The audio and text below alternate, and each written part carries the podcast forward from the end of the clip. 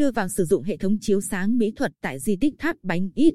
Tối 30 tháng 9, Ủy ban Nhân dân tỉnh tổ chức nghiệm thu đưa vào sử dụng hệ thống chiếu sáng mỹ thuật tại di tích quốc gia Tháp Bánh Ít nằm trên địa bàn xã Phước Hiệp huyện Tuy Phước.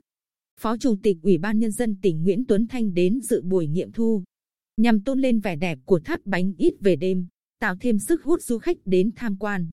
Công ty cổ phần du lịch Casa Marina Resort ở phường Gành Giáng thành phố Quy Nhơn đã tài trợ 2 tỷ đồng lắp đặt hệ thống chiếu sáng mỹ thuật.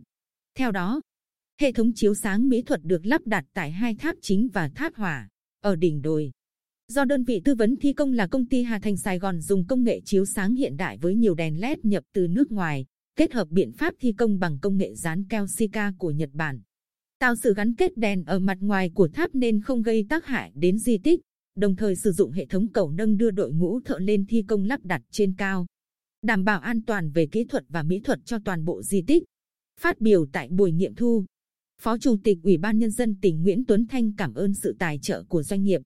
đồng thời chỉ đạo Sở Văn hóa và Thể thao sau khi tiếp nhận bàn giao hệ thống chiếu sáng mỹ thuật cần thực hiện tốt việc gìn giữ, phối hợp với Ủy ban Nhân dân huyện Tuy Phước và các đơn vị liên quan.